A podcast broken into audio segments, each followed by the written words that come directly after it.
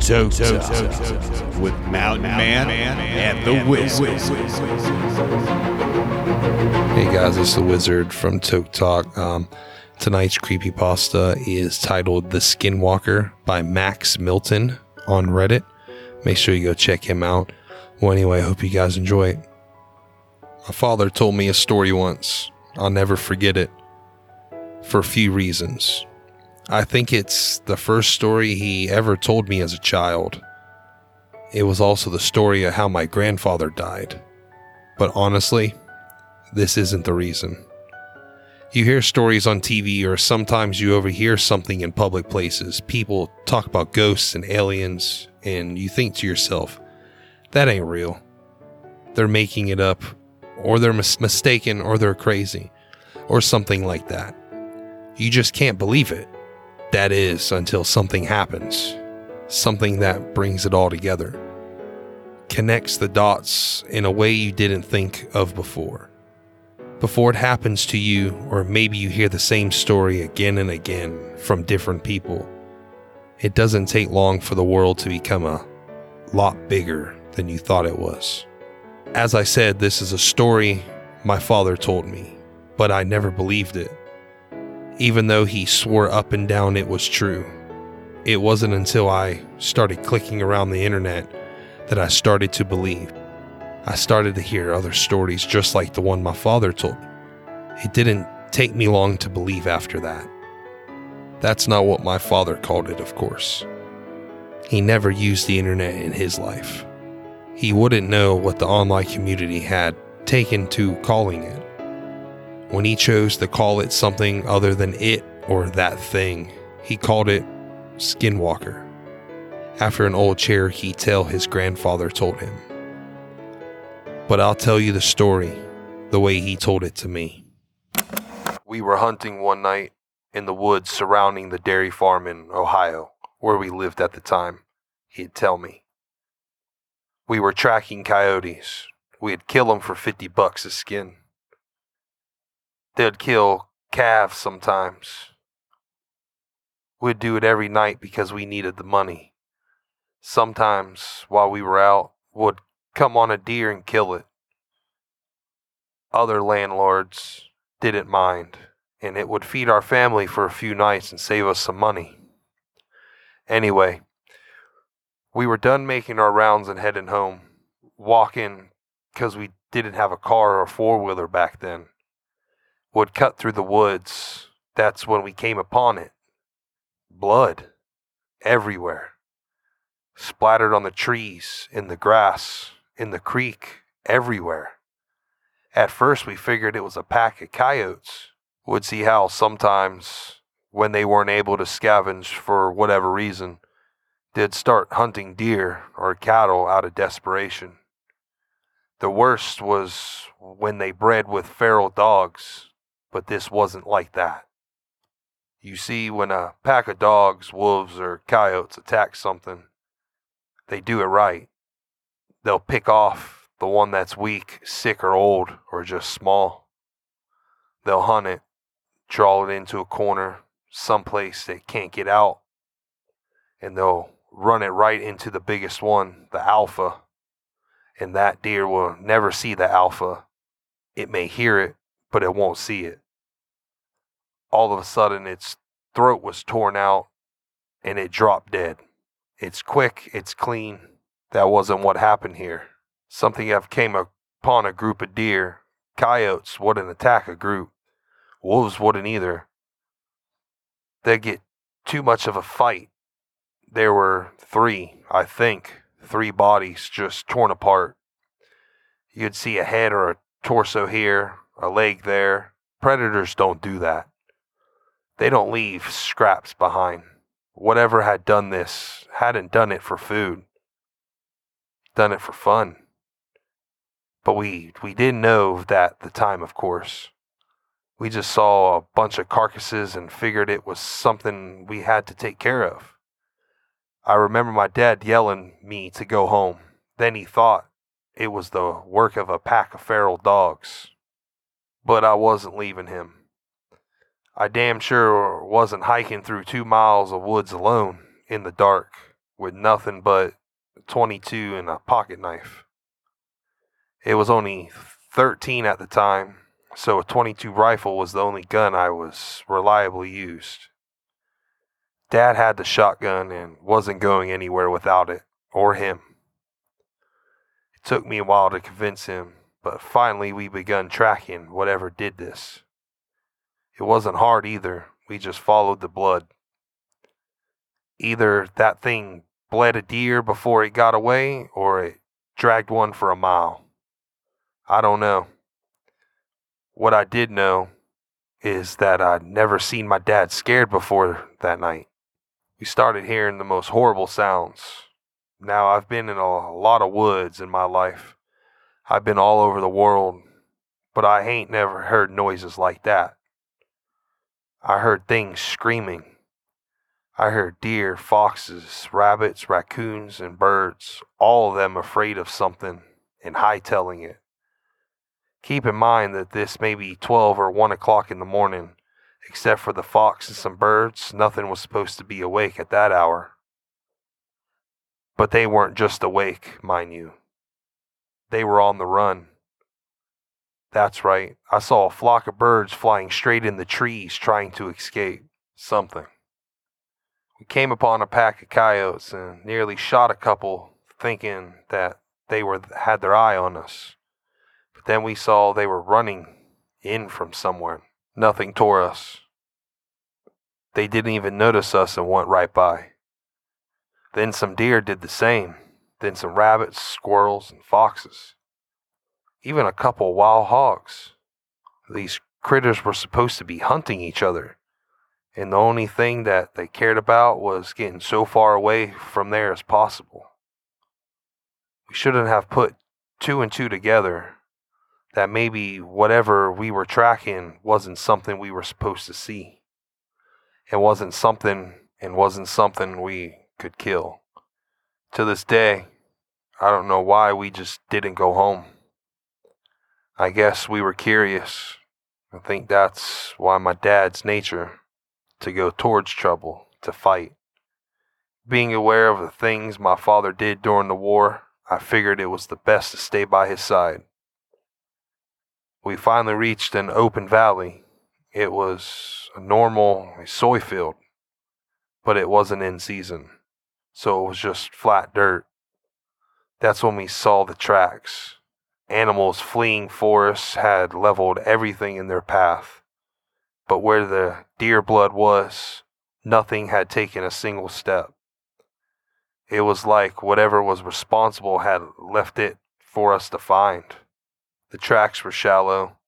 Whatever it was could have, couldn't have weighed more than 100 pounds. But that didn't mean much.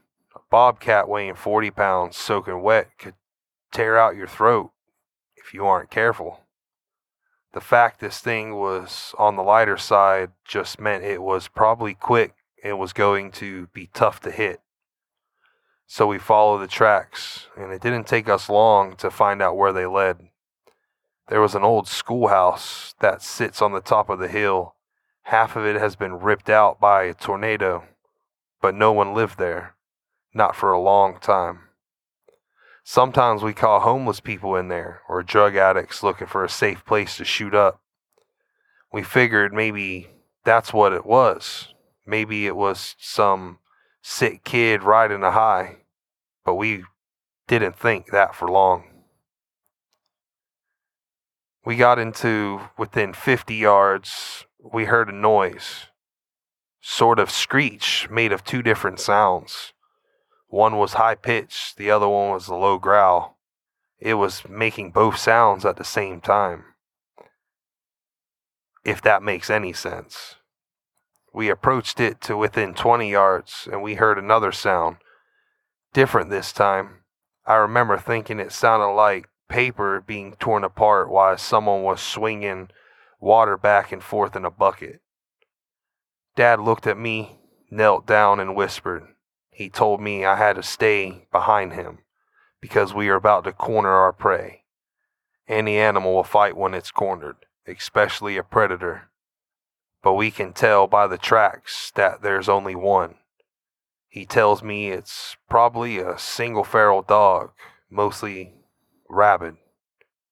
The plan, he said, was to sneak up on it while it was eating, shoot it, then keep shooting it until it didn't move anymore, then slit its throat. And if it got to Dad, it was my job to shoot or stab it to get him off. So he walked up with me right behind him, just tad to his side, so I can see what it is. I wish to this day I hadn't. It was leaning over a carcass, tearing out its flesh and throwing what it didn't nibble aside. There was blood all over the brick, glistening in the moonlight. It was pale white. It looked like a, a man, but not quite human. It had arms and legs like ours, but it sat like a monkey, hunched over. And its hands weren't normal. It had long fingers with claws at the end. So we saw that, and my dad hesitated. He wasn't about to fire at a person, so he cleared his throat to try and get it to turn around. I swear to God Almighty, all the noises just ceased in an instant. I ain't ever heard true silence before, and never again afterwards. But for two seconds, nothing made a noise. I mean, nothing. This made it all louder when the thing turned around, made this shrill cry, and pounced on my dad. It was clawing at my dad, removing whole chunks of his flesh. It started on his torso, peeling back the skin on his chest. Then it moved up, tore out his throat, ripped his nose clear off, and gouged out his eyes. Then it scalped him and started digging in. I stood there, helpless, as I ripped off the bottom half of his jaw and the little bones in that tube in his neck, and then the ribs. I don't know exactly remember what happened, but somehow my dad's knife ended up in the thing's shoulder. And my dad, what was left of him, ended up on my back. I was running, and by God, going faster than I have ever ran before or after. And it was following me. I ended up back in the forest opposite the woods we started in. I was heading towards my landlord's house because it was the closest thing to help nearby. But even that was a half a mile away. All the while, I could hear that thing screeching and moaning. I heard branches crackling, getting thrown around. It was crackling so loud and often that it sounded like someone was taking axe to every single tree I passed. But I never looked back, not once. The thought never even crossed my mind. Finally, I tripped and fell on some gravel, looked up to see my landlord and a bunch of his buddies drinking around the campfire. I screamed and cried, and they came over. I told them to call an ambulance, and my landlord looked at me and said something I'll never forget. What is that on your back? he asked me. Just as the words left my mouth, it dawned on him without saying any words. It was one of those flannel shirts my dad wore everywhere, he realized. And it was damn near all that was left of my dad. Aside from a bit of my father's head and torso, that's all there was. Absolutely nothing below his waist. Suddenly we heard it, the screeching. My landlord grabbed me, causing me to drop what's left of my dad on the ground, and I was fighting him, crying, because I thought we could still save him somehow. But the truth is, my dad had been gone well before I even picked him up and all I've done was carry the corpse back home. My landlord had to pick me up and throw me inside before I would go with them. He and his buddies, all of us went inside together, and they locked the doors and got their guns. Landlord asked me, What happened? What happened? But I didn't know what to tell him. He pieced enough of it together to understand that there was something dangerous out there all the lights in the house were on, and someone called the cops. They would get there as soon as they could, they said. But that mean 15 minutes. We looked outside and saw it walk in front of the fire that we made. No one knew what it was. One of them said it looked like an ape. Suddenly, something came crashing through the window. We all fired at it, but quickly realized it wasn't the thing. No. It was my landlord's dog. Well, his body anyway. His head and legs were missing. We had just started pushing things in front of the doors and windows to form a barricade when we heard something in the garage. I remember one of his friends saying the doors were open. We heard metal and glass being ripped and smashed. We dragged a couch and TV in front of the door to the garage for added measure. It banged around some more, and then it got quiet. Not silent, like it was before.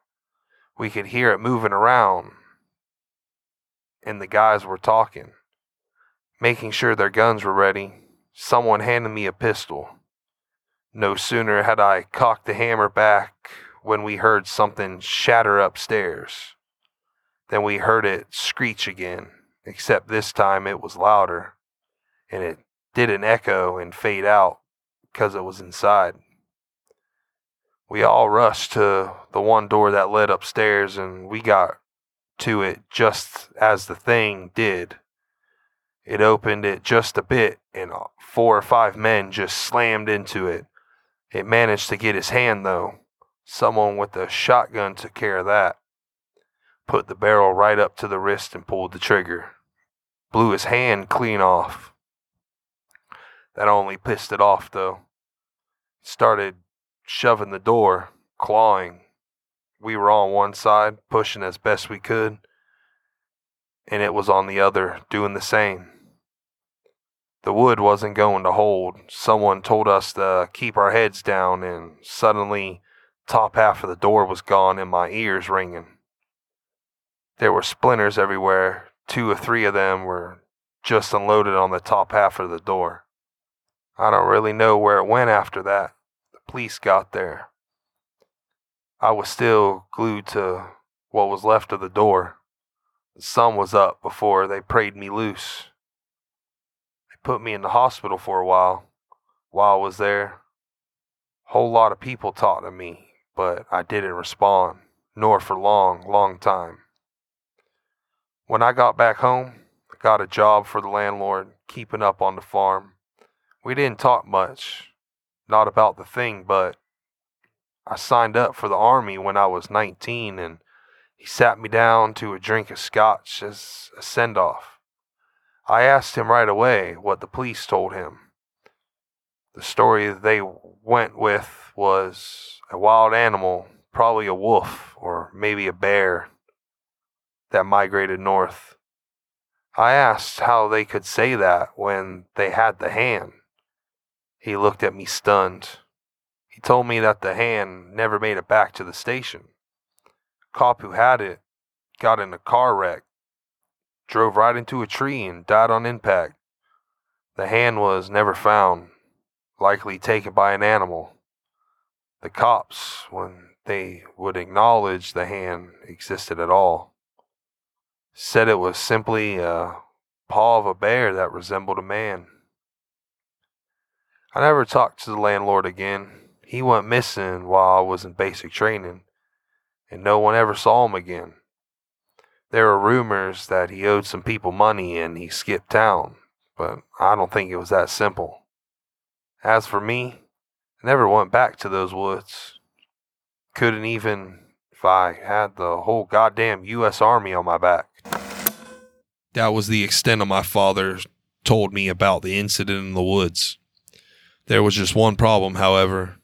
My father lied. When my mother died, I don't think my father felt he had anything left and that he might as well settle old scores. He returned to them woods, and I never came back either. The FBI was called and they came out and put on a show for everyone involved, but I knew they weren't really looking. I had to get an agent drunk and slipped him a few 50s before he finally told me that they got a few calls, but those woods every year, but someone up and vanishing. But that was all he wanted to tell me before he got up and left with the rest of his team. He wrote the name down and did given the creature on a napkin. And of course, I didn't realize that's what it was at first. It wasn't until I put the words in a search engine online that I understood what they meant. Honestly, I would have rather not known. As it turns out, there are hundreds of stories just like my father's, and as well as photos and drawings of the thing. And through the details vary, everyone who has encountered it agrees on one thing it's still out there, and there isn't a man on earth that can stop it. Thank you so much for uh, listening to my creepypasta narration on the Skinwalker. Hope you guys enjoyed, and uh, we'll have another one on Monday. And uh, happy Father's Day out there for everybody that uh, are fathers. Enjoy your day. Thank you. Remember, keep your tinfoil hats and your bowls close. Never know what may happen.